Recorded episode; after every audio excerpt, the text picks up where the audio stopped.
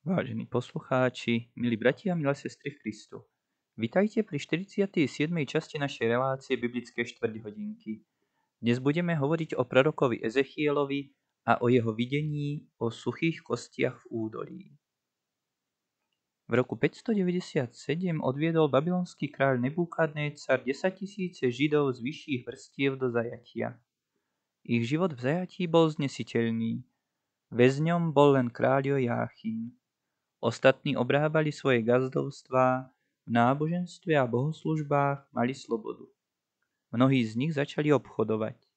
Od tých čias sa Židia vyvíjali ako národ obchodníkov a kupcov. V Judsku však bolo pre nich všetko stratené. Chrám, vlast, národ, sloboda. Nezostávalo im iné ako viera v Boha. Medzi Židmi v babylonskom zajatí bol aj prorok Ezechiel. Hospodin riekol Ezechielovi, vstaň, pôjdeš k synom izraelským, k národu spurnému, ktorý sa mi spreneveril. Keď to Ezechiel počul, naplnil ho duch hospodinov. Hospodin pokračoval. Choď k zajatým synom ľudu izraelského. Ustanovujem ťa strážcom nad domom izraelským. Budeš ich napomínať mojím slovom. Keby som oznámil hriešnikovi, že umrie pre hriechy svoje a ty by si ho nenapomínal a neodviedol od cesty hriechu, hriešnik umrie, ale za jeho smrť budeš zodpovedný. Keby si napomenul hriešnika a on sa bude kajať, vyslobodíš jeho dušu. Povedz ľudu, panovník hospodin žije, nemá zalúbenie v smrti hriešnika, ale chce, aby sa hriešník odvrátil od cesty zlej a žil. Ezechiel napomínal izraelský ľud. Odvráťte sa z hriešnej cesty a činte spravodlivosť. Prečo máte hynúť, deti izraelské? Hospodin prikázal Ezechielovi. Prorokuj proti pastierom, kňazom izraelským. Beda pastierom izraelským, ktorí pasú samých seba.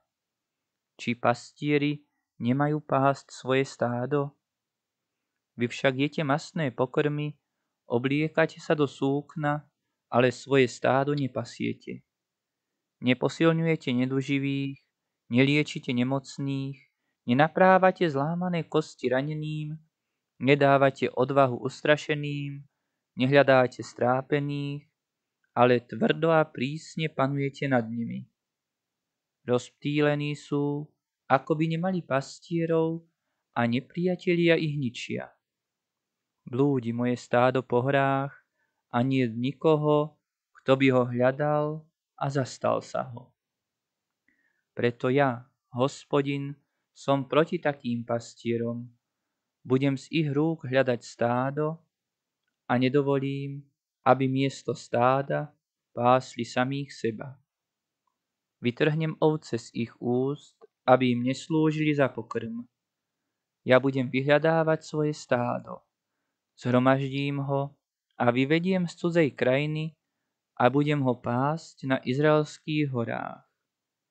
Zablúdených nájdem, rozptýlených zhromaždím, nemocných vyliečím, lebo vás vyvediem z cudziny a dovediem do vašej zeme. A dám vám srdce nové, a ducha pravého obnovím vo vás. Vyberiem vám srdcia kamenné a dám vám srdcia mesité. Ducha svojho vám dám, aby ste konali podľa môjho zákona a plnili moju vôľu. U proroka Ezechiela v 37. kapitole nachádzame aj tieto slová. Ezechiel hovoril, Hospodin ma postavil do údolia, ktoré bolo plné kostí. Previedol ma vôkol nich, bolo ich mnoho a boli to kosti suché.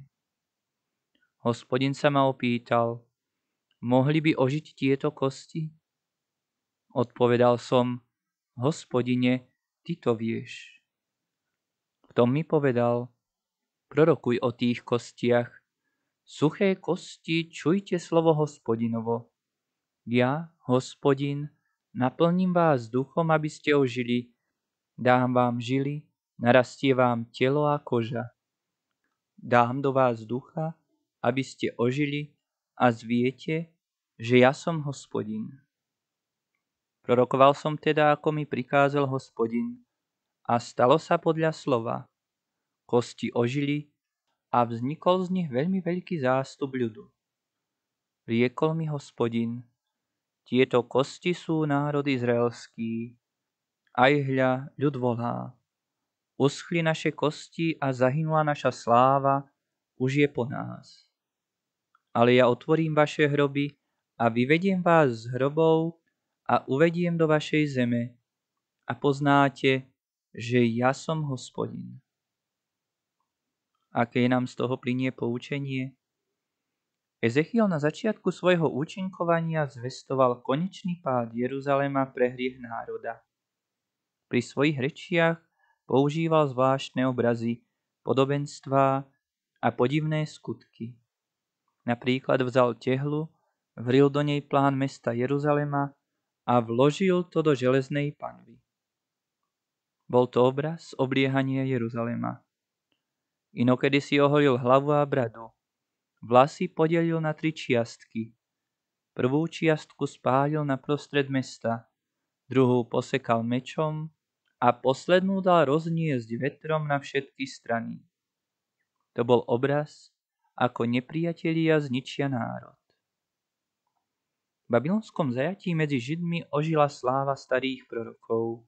Zbierali ich spisy, verili proroctvám. Do bohoslužby zaviedli nový spôsob. Nemali chrám ani oltár. Miesto zápalných obetí obetovali Bohu kajúce srdcia.